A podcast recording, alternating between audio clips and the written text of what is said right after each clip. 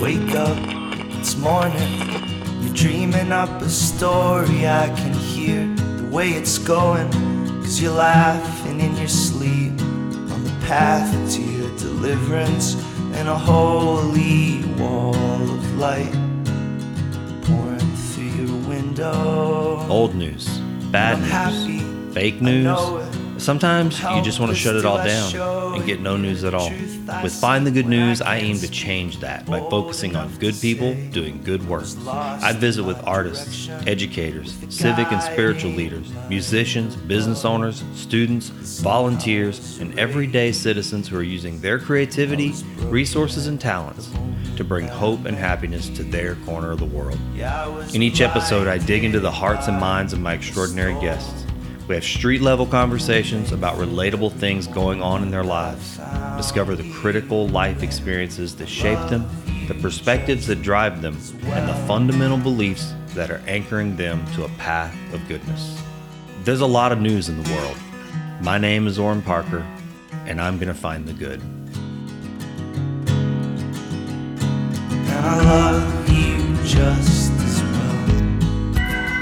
Found what was worth, what was good for my soul, and I had to focus on that. And I had to eliminate a lot of people they couldn't see, like, this is hurting me. It may be doing them good, but it's not doing me good, and they still want to drag me down that road. I had to say, like, I love you, but it's not fun for me. It's just full of chaos and pain. So I lost a lot of friends like that because I couldn't keep up with their hype and their cool. Because I do believe that there are times when you absolutely need it, but you have to look for other resources as well. You cannot just depend on medication. You cannot depend on just counseling to make you better. You really have to continue to work and find what works for you. That may be counseling, that may be a medication, but it may be a combination of those things. It may be exercise, it may be changing your diet, it may be trying some paint therapy. it still affects you and sometimes when i stop and look and see what's going on and see our volunteers loving and praying and you know it makes me emotional too still to this day after eight years. Eight years ago we were feeding 17 people. Today we probably did about 800 so far god's continued to provide Sometimes you have to pull the reins back because it can get over, overwhelming, but what's next? What's next? What's next? You know, whatever you're doing, what's next? How can I make this better? All right, what's next? Yeah, sometimes you just have to, to stop, smell the flowers, live in the moment. The hugest thing with mental illness is to be able to empathize with someone that's suffering with something that you don't have, and to be able to understand it and to be able to validate their feelings and their emotions, and that's what these support groups do.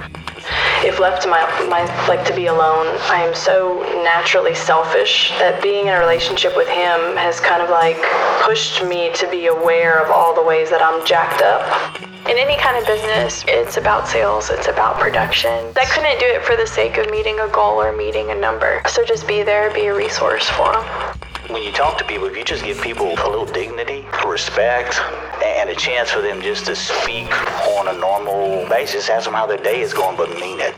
Most folks take a lot of things for granted. What I really wanted was what I had left behind to move home and then come back and sell my area to the world. I couldn't have asked for anything more than that. Right now, I can sit there and tell you 100% I am grateful for every bad thing that happened to me because without all that bad, I wouldn't be able to counsel or help the people that I help. Okay, when I say listen to silence, keep watching what your mind does. It seeks out stillness and it feels for that moment that even with these things, there's that stillness and that, that peaceful quiet. This is a manufactured crisis. Are numbers increasing because we have more asylum seekers? Yes. They are holding them in Border Patrol stations and treating them awful so that when they're calling back to whatever country they're from and saying, don't come here, you can't deter people who are claiming asylum. If somebody's claiming asylum and they have to leave their homeland, it's because they really are in dire straits. You know, I want you to want put your phone away. I want you to want to have a conversation with the person at the table with you and laugh out loud and a, and a full belly laugh because you're happy. There's an enormous difference in the dialogue that goes on among theologians of different faith traditions than prayers and meditators in different in different traditions. And you know, when you're down at the level of practice, I think you know you can see much more resonance of the experience between different faith traditions than when you're just dealing at the level of doctrine. It was really just applying everything that I'd learned, handling the logistics, t- learning how to take constructive criticism, and not have a chip on my shoulder. I felt like this is what I'm trying to do, and this is what I know Jesus was about. If you don't, if you're not like that, then you can get out of my way and watch me help somebody. You have all these gifts, you know. You, you turn that aggressive behavior into boldness. That hot temper you got, you can get through to that really tough guy. Take that, that, and you flip that, that anger. You flip whatever it is that the enemy said you are trying to figure out and move your way through building new relationships, um, building relationships with the team, building relationships with the children, you know, wanting them to trust me, but knowing that they have no reason to. His willingness to be mindful of every, and be thankful of everything that he has and all of his friends is something that I can honestly say I think I sort of glazed over while he was alive. I feel like whether it was spoken or not, no matter what his suffering was, regardless of how he was feeling, he didn't want you to have to feel that way either. Not only do our six cities and other communities in Calcasieu Parish win when we get people to spend the night, but the entire five parish region can win when we bring people in and they're spending overnights in Lake Charles or Sulphur or Iowa or Vinton, wherever the case might be. If you really love that city like you say you do, or if you've even just decided this is where I am, then you have to be intentional, make that decision to say, what am I going to do to help improve those parts of that city that pain me? Now, when I was 22, I was arrogant and cocky as hell. I really was. I really was. Then I had a few life experiences where I got out of my shell musically as an artist. My shows got my Comic Cons, they got canceled like super fast. And it was one after the other before we even had to go. So people that are unemployed from this, like honestly, artists were some of the first ones. So we kind of hit the ground running with it. We were already in out of the boat, you know what I'm saying? Before other people weren't even believing it, like we were doing it. We end up doing those things because it's all we know, right? But that's why, you know, to keep from getting in the cycle, sometimes we gotta look at the circles. So so ask yourself who's in your circle. And by looking at who's in your circle, uh, sometimes that other person may have another method of going about it. Let's just get it and be done with it. It's ridiculous to shut everything down. It's a, that's easy for you to say right now because you don't have it. And you're not living with a nurse or a doctor who's going to work every day and killing themselves for 12 hour shifts trying to save people. Look at the whole thing and how you can move forward in the best possible way. How many years have we been going 90 miles an hour? Nobody stops and takes a break. And this is just kind of the Earth's way of saying, hey, things aren't moving in a positive direction. We need to step back and look and see the, what's the best foot to put forward. During this time where the government is telling us, hey guys, there's a pandemic, like we have not dealt with this in any of your lifetimes, it is important that you stay home. People are just like, but I'm not going to though. I'm just not going to. I'm constantly looking for the tapestry within a religion, and I think that if everybody else looked for the tapestry within religion as well and asked questions to people who actually practice those religions, we would make so many strides as a country. It's empowered them, but we can also use that power, and we need to. Because I think if we don't, then it's just going to spiral out of control, and a lot of times that's what I've seen. Yeah. It has. You know, if I see someone who just needs a little bit more encouragement, like just push it out of them a little bit, you know, Yeah. try to just be complimentary and, and encourage people to keep trying and keep going.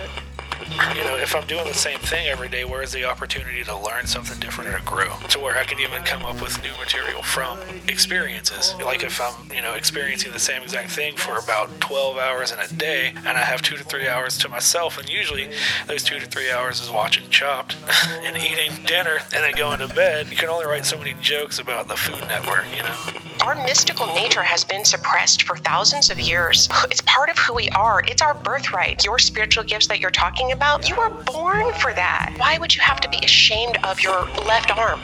I'm, I'm glad that we're talking about this because it's reminding me about that sense of community and that there are so many wonderful people here that care, that are doing what everything they can, you know, and, and that's what I need to focus on. If you go back through the history of the rosary, you know, a thousand years, you're going to find there are periods when the church sort of wakes up to the fact that they've got a full blown goddess religion living inside of their patriarchal Christocentric religion. Our founders just apparently could not imagine the culmination of character traits we found ourselves living under. None of them were like that, so they couldn't imagine it. And the way people like that can't imagine that other people have altruistic motives. People who want to work on self healing, who want to enter in this communication, who want to speak the language, part of it is just believing we can and getting started using it learning it and having successful experiences. I responded in the language of the body, and the body chilled. You know, many of us fear darkness and we fear the unknown. And right now in history, there's great uncertainty at this moment. And so we are residing within the unknown, within the darkness. What we want to be able to do is to sit with that because as we sit with that, we make it known, we make the unknown known.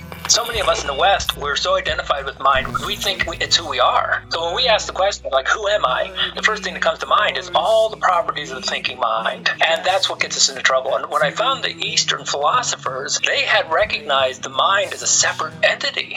And this goes right through Taoism and Buddhism. They're just so explicit about it. You are not mind. When we begin feeling spirituality in ourselves is because we find a message. And everything that we want in that all the hard moments they were supposed to happen because that got us aware that it's time to take action. And when we take action we taste our strength we taste our will and we say we can do it even those painful experiences have a, a, freshness or rawness to them that can be the gateway to a kind of clarity. Even more so than pleasant experiences, sometimes we, we can use any of those things. If you can use even something as sorrowful as the loss of a loved one as a sort of entrance into a new perspective or a new way of seeing, that's what we call Zen training. But the goal really is how do we how do we push towards progress and make a better place for our kids and, and better than how we found it. And, and I think that is that to me there's hope for because I really see some some light uh, within the young people that I work with as I teach across the country. If you look at a continuum of couples and you have couples who thrive and couples who dive, and you put them on the continuum, what we find is that all of them have about 10 irresolvable issues. They're different money, sex, kids, animals, housework. What's different about the people who thrive and the people who, whose relationships dive is how they manage the conflict. Maybe it is life just devouring life gets so in love with itself. It's one big organism and it just continually consumes part of itself to create more life. Nature is like creativity right before your eyes. And so I no longer saw it as good and evil or life and death. It all just became very natural. It's all life flowing into life. So much of what we do is based in fear. We're afraid. We're afraid to make connections sometimes. We are afraid of losing our identity. We're afraid of not having enough to eat. Even in America, we can drill down and live lives of scarcity when clearly that is not the problem. That kind of irrational fear, especially when we don't examine it, really drives a lot of our behavior. When you have puppies, puppies can be fragile, and when they have additional challenges, sometimes sad things happen. When I feel that something like that's going to happen, I know that whatever sadness is to come, I'm going to get through it just fine. There is going to be good stuff that comes from it. I won't know it right away. There are going to be lessons, there's going to be love, there's going to be something. So a lot of my clients, they would get so upset when it became clear that they could not rely on their elementary school style of rules and selves. Being polite was not necessarily going to help them cross that finish line. You may find out that there are parts of you that are still attached to core negative beliefs, that it's not safe to be successful. And when you listen to those parts, they all have wisdom. So I expected her um, to have a bad reaction and sort of blame it on me as if, you know, I as if anybody could make anybody trans. And I was so scared to tell her. And as soon as I told her, you know, the first thing she said was, everything's going to be okay. Can't hide from not just climate change, but opioid addiction. 60% of Americans can't come up with $400 if they need it in an emergency. Suicide rate in the USA has gone up 30% since 1999. How tragic is that? Gun violence, we lead the world, incarceration. It's just not acceptable because the welfare of all stakeholders influences the overall quality of life in the society. You can't just cordon yourself off ultimately in you know the proverbial permanent gated community between haves and have-nots. We're all in this together and the welfare of everyone affects everyone. Consider visiting findthegood.news slash donate, where you can help me continue this good news mission from the Louisiana Gulf Coast. I thank you for pressing play and for syncing up with this good news beacon.